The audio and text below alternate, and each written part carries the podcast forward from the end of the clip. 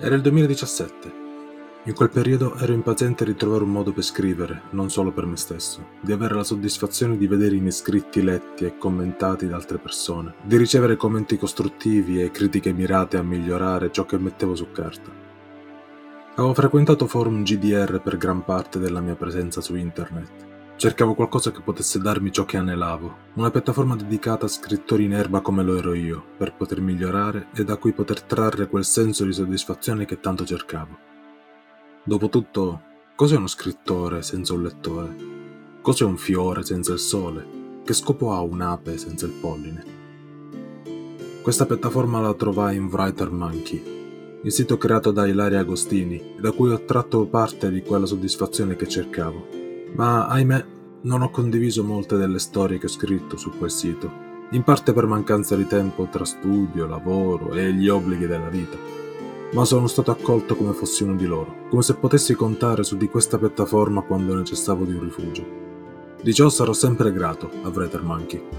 La storia che vado a narrarvi è stata la prima che ho condiviso con le altre scimmie scrittrici e forse è stata quella che ha portato nella mia mente la creazione di questo podcast. Ma Ilaria, per un motivo che ancora non ho totalmente chiaro, decise di includere queste mie opere nella sua prima raccolta di storie, di incontri e di racconti. Potete trovarlo su Amazon. Dopo cinque anni, ho deciso di riportare alla luce la mia prima opera legata a un videogioco, l'opera percorritrice di Forgotten Stories. Sono Lamblades. Benvenuti e bentornati su Forgotten Stories. Ed il resto e silenzio. L'eco di queste parole risuonavano per la hall ormai priva di qualsiasi altra forma di vita. Ciò che era stata una sinfonia formata da ruggiti soprannaturali, colpi d'arma da fuoco e difendenti d'arma bianca, era stata sostituita da nient'altro che silenzio, accompagnato dai corpi caldi di bestie immonde che ben presto sarebbero diventati freddi. Il sangue sulle pareti e sulla spada, le pistole fumanti e scariche, questo era il suo piacere personale. Ognuno ne aveva uno, una motivazione propria per tirare avanti. Molte volte è la speranza di un futuro migliore che porta la gente a dire frasi tipo speriamo vada tutto bene. Difficili da capire. La speranza è inattività. Se si è inattivi si lasciano le cose a caso, con ottime prospettive di venire investiti da esso e da tutti i demoni che porta. Altre volte la motivazione è la passione verso ciò che si fa. Per l'uomo vestito di rosso era la relazione rumore e silenzio. Il rumore è sempre positivo, porta con sé disturbi, problemi, esseri immondi. Significa che qualcosa sta succedendo, che lui ne è parte, che sta facendo ciò che ama più di ogni altra cosa al mondo. Il rumore è l'annuncio di poter tornare ad essere vivi. Finito il rumore, entra il silenzio la quiete dopo la tempesta. Dopo un lavoro, il silenzio lasciava un senso di soddisfazione e più rumore c'è stato, più è soddisfacente. A volte finisce tutto in una mangiata di secondi, un paio di proiettili seguiti da alcuni colpi di spada e niente e nessuno preferisce alcun suono, lasciando chi ha sparato e menato fendenti piuttosto deluso. Poco rumore significa poca difficoltà che porta poca sfida e tutto si conclude con molta noia. Non quella volta. Il sangue scarlatto colava dalla punta della spada, sporcando il pavimento lucidato da poco. Pezzi di carne non umana era finita su tavoli, sedie ed altre mobilie della stanza, e su una di queste stava seduto il ragazzo dai capelli bianchi. Guardava la sua opera mentre teneva per le corna la testa di una di quelle creature che aveva decapitato. Pelle quasi inesistente, teschio rosso ed un'espressione di terrore rimasta impressa per la repentina morte. Lo guardò per qualche secondo, pensando a quel mostro e alla sua sorte avversa per averlo messo contro di lui, e abbassando il braccio mentre spostava lo sguardo sulla sua opera che rasentava l'arte, la sua espressione mutò. Un sorriso apparve sul suo volto. Dante, dove sei? Sei... sei ancora vivo? Disse il ragazzo basso e paffuto che indossava un berretto ed un lungo cappotto. Più vivo degli altri, poco ma sicuro.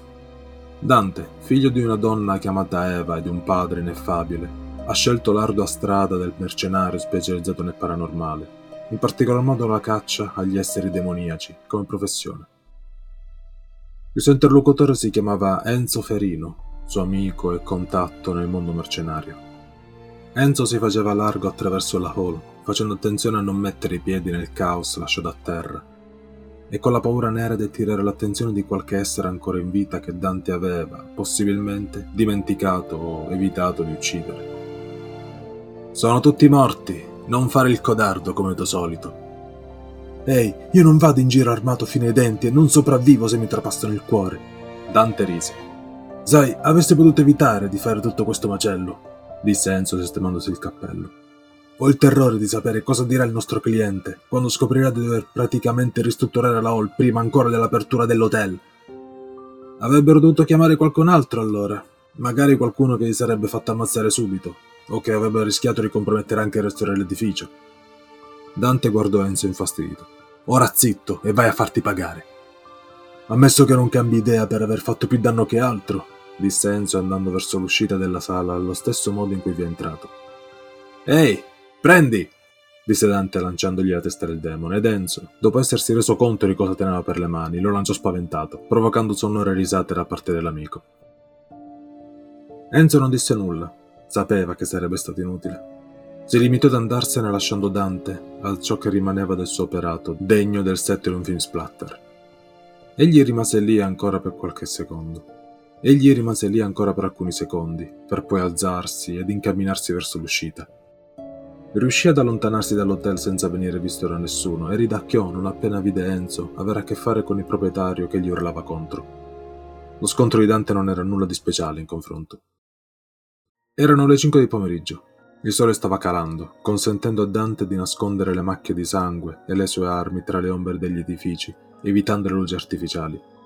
Gli attacchi dei demoni erano ormai sempre più frequenti e con il passare del tempo i demoni minori sarebbero cominciati a scarseggiare, lasciando spazio per i demoni più forti e per sfide più impegnative. Dante non vedeva l'ora. Sperava solo che i civili scappassero in tempo. Per quanto riguardava l'attività, doveva ancora trovarle un nome Enzo si occupava di trattare con i clienti, ma Dante ed Enzo non diceva nulla, solo che c'erano due tizi di nome Dante ed Enzo. Serviva un nome bello, un accattivante che esprimeva perfettamente ciò che offrivano. Non troverò mai il nome per questo posto, mormorò entrando nell'edificio. Tolse la spada dalla schiena e la gettò alla sua sinistra come fosse un oltraccio qualunque. Fece lo stesso con la giacca sull'appendino e posò le pistole sulla scrivania. Si sedette poi sulla sedia dietro di essa e vi posò sui piedi, le mani dietro la testa. Il movimento di prima gli portò appetito. Prese il telefono e compose il numero della sua pizzeria di fiducia. Sono sempre io. Prendo il solito. Mettetelo sul mio conto e mi raccomando, niente olive. Lasciatela sul tavolo. Dante rimase su quella sedia per qualche minuto, poi il telefono squillò. Dante rispose lanciando la cornetta del dispositivo in aria con un colpo di piede sul tavolo. Non hai. non hai la minima idea dei problemi che ho dovuto affrontare per convincere quel tizio non solo a pagarci, ma anche a non denunciarci. Enzo sembrava stanco. Hai ragione, non ce l'ho, ma so che ha avuto successo. Sì, ma c'è qualcosa di cui devo parlarti, è molto importante. Non puoi aspettare, stavo per farmi una doccia. No. Enzo sembrava in qualche modo turbato. Spesso avevano avuto delle divergenze d'opinione, ma gli affari andavano così bene, con tutti gli incarichi completati in maniera egregia e con una paga così buona, che erano sempre riusciti a superare qualsiasi contrasto. Sembrava che quella volta la cosa fosse più seria. Credo che per un po' faremmo meglio a fare affari separatamente. Cos'è? Vuoi uccidere demoni per conto tuo? Dante si finse sorpreso. Allora non sei il fifone che hai sempre dimostrato. Hai idea di cosa significa ogni volta affrontare un cliente furioso che si ritrova più danni dopo il tuo tocco personale che prima? La sua voce tremava, come se fosse al limite delle lacrime. Sai quante volte siamo stati vicini a chiudere perché tu non sei tenuto a freno le tue armi? Non ho idea per quanto tempo potrò riuscirci ancora. La gente parla, c'è gente che non ci vuole assumere perché a volte credono che un demone che si aggira per le sale di un edificio non sia grave quanto dover spendere altri soldi per ristrutturare tutto quanto. Preferiscono assumere novellini in massa finché non hanno risolto il problema, sapendo che verranno tutti ammazzati così da non doverli pagare. E posso assicurarti che non sono solo voce di corridoio. Era chiaro che vedere così tanti esseri demoniaci non era stato proprio terapeutico per qualcuno come lui, non proprio la personificazione del coraggio e neanche abile con le armi. Ho preso la mia decisione, ti prego di rispettarla.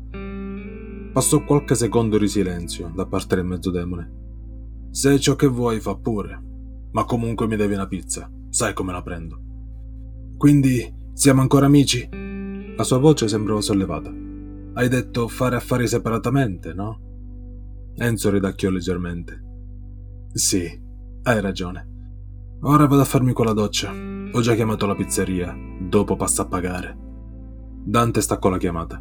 Quella notizia non lo scosse più di tanto. Aveva sempre immaginato che Enzo non era proprio contento ogni volta che portavano a termine un lavoro. Aveva sempre da ridire su come Dante creasse ancora più scompiglio di quanto non ve ne fosse già di suo. Non poteva, tuttavia, dire che avesse torto. Dante pensava principalmente a portare a termine la missione divertendosi, ed era vero che spesso cadevano lampadari, i muri diventavano dei groviera ed il posto puzzava di sangue per giorni. Per ridurre il numero di demoni in libertà, anche se solo di uno, si poteva rischiare qualche danno, secondo lui. In passato è capitato che limitasse i danni, ma si trattava di gente senza soldi, che non meritava altri problemi quando si cercavano soluzioni. Ad un certo punto, Mentre l'acqua bollente usciva dalle tubature, qualcosa risuonava per l'ufficio di Dante. Il suono incessante del telefono. Spero che questo mio ritorno alle origini sia stato di vostro gradimento. Ringrazio ancora Ilaria per avermi dato la possibilità, anni or sono, di avermi dato quella spinta emotiva che mi serviva. Se stai ascoltando, grazie di cuore. Forgotten Stories vi mandi i saluti.